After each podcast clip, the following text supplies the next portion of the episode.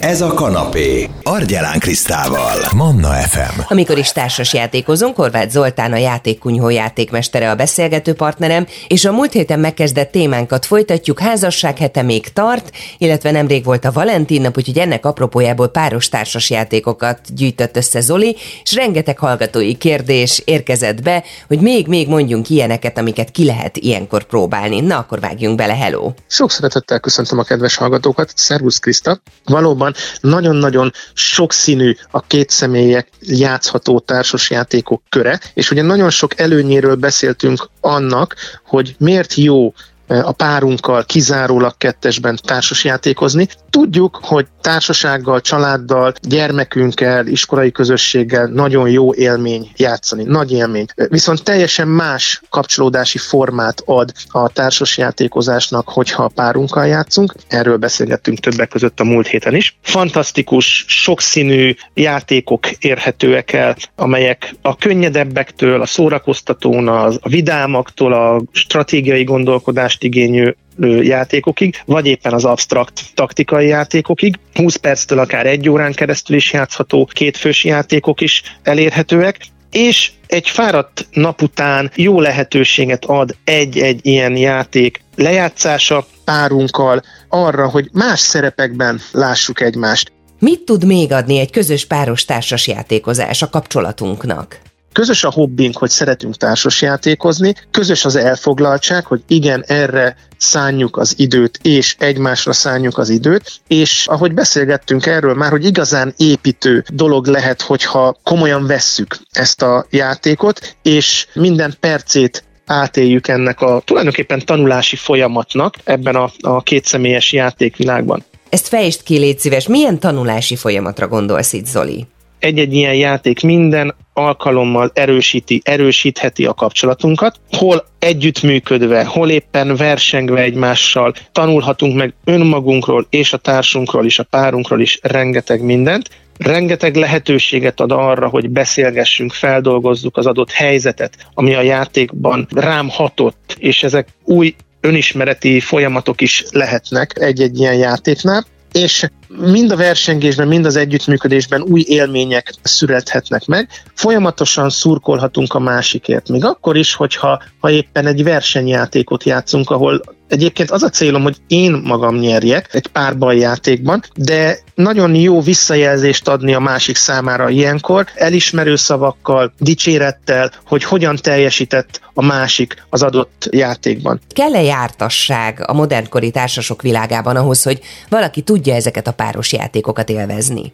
tulajdonképpen kezdőként is bele lehet vágni a kétfős társas játékozás hihetetlen gazdag világába, és hát az elmúlt időszakban nagyon-nagyon sok kétfős játékról beszéltünk, de a kedves hallgatóknak köszönhetően sok kérdést kaptunk még, hogy például mondjunk abstrakt kétfős taktikai játékot, és hát ebből gyorsan elő is veszem az én kedvencemet, a Quarto játékot. A Quarto a nyerő négyes elnevezésű játék. Ez kapható nagy dobozos, illetve egy kompakt dobozos változatban, de való őszintén itthon mi a kis kompakt változatot játszuk. Ez egy két fővel játszható, csak kizárólag két fővel játszható, 10-20 perces játékidővel bíró, már 8 éves kortól ajánlható amőba jellegű játék.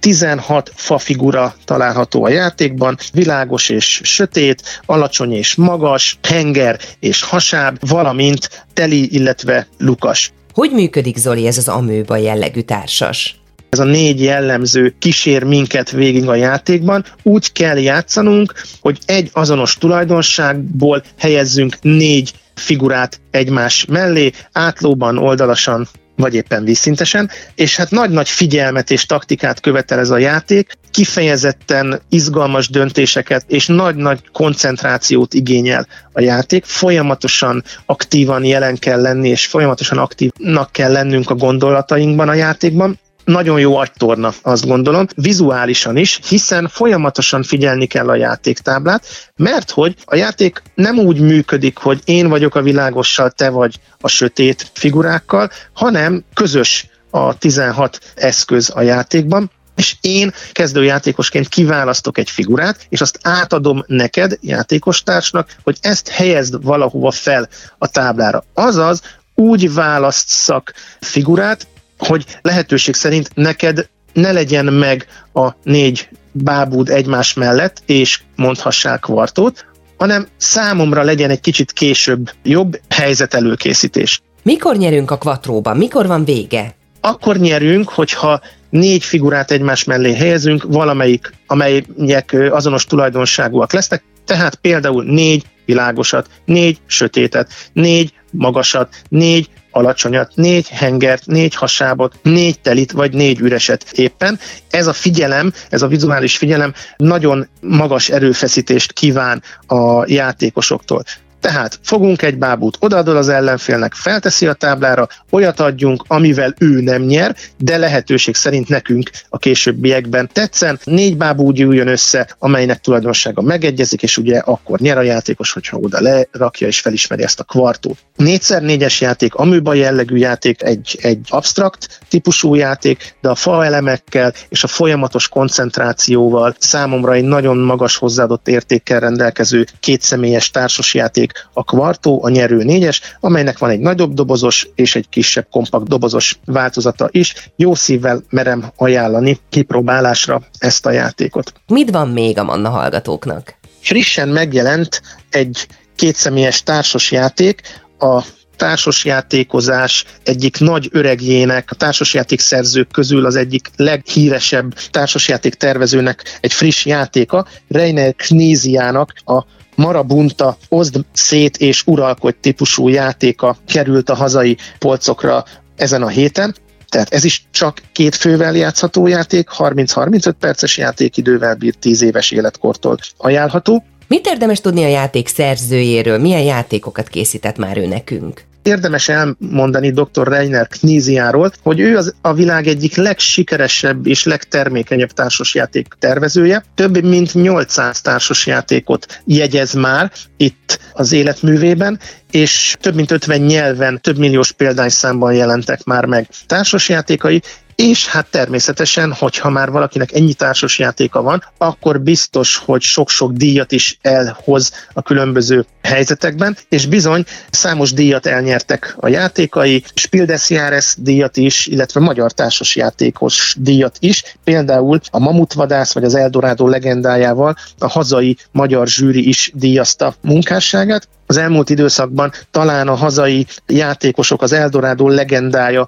társasjátékával találkoztunk a legtöbbet, és ehhez nagyon-nagyon sok változatos kiegészítő is megjelent. Most egy kétfős játékkal kínál meg minket, de azért az életművéből érdemes megemlíteni a közelmúltban megjelent Mille Fiori játékot, vagy szintén az évjátéka díjas Keltis társas játékot, és hát 1997-es játéka a Tigris és Eufrates egy nagyon-nagyon komoly stratégiai társasjáték, amely például bevonzott engem is az összetett társasjátékok világába még régen, illetve nagyon jó kétszemélyes játékai is vannak, például az Elveszett Városok játék, és most itt van a Marabunta Oszcét és Uralkodj társasjáték is. Menjünk egy kicsikét jobban bele, mit tud a Marabunta Oszcét és Uralkodj? Ez a játék egyébként egy hangyabolyba helyezi a játékosokat. A játék célja, hogy a mi hangya kolóniánk legyen a legsikeresebb, és nekünk legyen a legtöbb győzelmi pontunk. A játék egy kis kompakt dobozban érkezik, kevés eszközt használ, egy puzzle-szerűen összerakható játéktábla, vagy egy játéktér kerül kialakításra, jól átlátható az egész letisztult grafikával, párban játék, tehát szemtől szembe ülnek a játékosok és küzdenek, és dobókockák szerepelnek a játékban, valamint filctollak, ugyanis ez egy olyan játék, amelyben a kockával dobunk, a kezdőjátékos a kockákat szétválasztja két csoportra, tetszőleges arányban, tetszőlegesen helyezi el a kockadobás után, és ezután a választás után a játékos társam, azaz ellenfelem választ először kockacsoportot, és hajtja végre a hozzá tartozó akciókat, és a kockákkal lehetséges a játéktáblán területet foglalni, azaz a filctullunkkal elfoglalni, bejelölni, megjelölni területeket, pontértéket adni egy-egy területnek, elfoglalni és pontértéket adni viszont szomszédos területeknek lehet csak, tehát folyamatosan figyelnünk kell erre a területfoglalási részre, ha pedig szűk lenne a tér, és már nem nagyon tudunk új területet foglalni a szomszédosság alapján, akkor új hangyabolyt kell létrehoznunk, pontokat igyekszünk gyűjteni, és a kockákkal tudunk, illetve a kártyalapok segítségével tudunk még bónuszokat szerezni. Marabunta Osszét és Uralkodj című játékról beszéltünk eddig, és lehetett hallani Zoli a hangodból, hogy te ezt nagyon-nagyon kedveled ezt a játékot. Mi az oka, miért szereted a Marabuntát? Folyamatosan feszültségben tart a játék azáltal, hogy nekem a kezdőjátékosként a kockadobás végrehajtása után választanom kell. Folyamatosan kihívás elé állít a játék, nehéz, stresszes dönteni, hogy hogyan osszam szét, és hogyan legyen jó nekem a játékban, illetve próbáljam kitalálni az ellenfelemnek, a játékos társamnak a döntését. Igen, ez egy feszültséggel teli játék, de folyamatos önreflexióra ad lehetőséget, és folyamatos tanulási lehetőséget ad önmagamról is, és játékos társamról is a Marabunta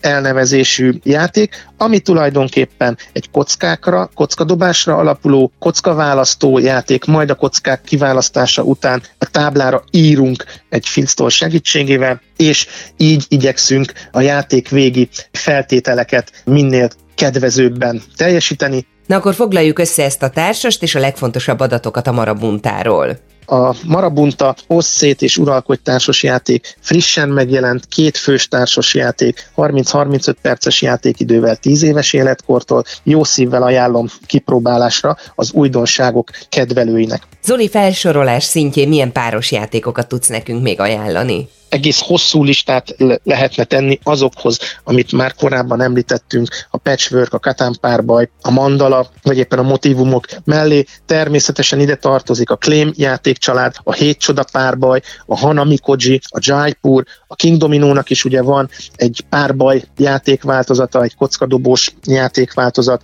aztán a Sotten Totten szintén Reiner Kníziától, akitől most ugye a Marabunta játékot mutattuk be részletesen, aztán ketten a bűvös rengetegben játék is egy kitűnő társasjáték és a hajsza, valamint a sörés kenyér, a föld és víz játékok is ebbe a sorba beemelhetőek. Nagyon-nagyon sok két személlyel játszható társasjáték jelenik meg a társasjátékozás modernkori világában. Érdemes ezekből csemegéznünk, akár társasjáték kölcsönzéssel, akár egy társasjátékos kávézóba való beüléssel, akár társasjátékos rendezvényeken való részvétellel. Próbáljunk ki minél több ilyen játékot, ismerjünk meg minél több ilyen játékot, ismerjük meg magunkat párunkat a társasjátékozás folyamatában, ismerjük meg párunkat a társasjátékozással, arra biztatunk mindenkit, hogy vágjanak bele ebbe az izgalmas tanulással zajló játékos kalandba. Köszönöm szépen Orváth Zolival, a játékkunyhó játékmesterével töltöttük ezt az órát itt a Manna FM kanapéjában, és társas játékoztunk, méghozzá kifejezetten olyan játékokat hoztunk, amiket párosan lehet játszani,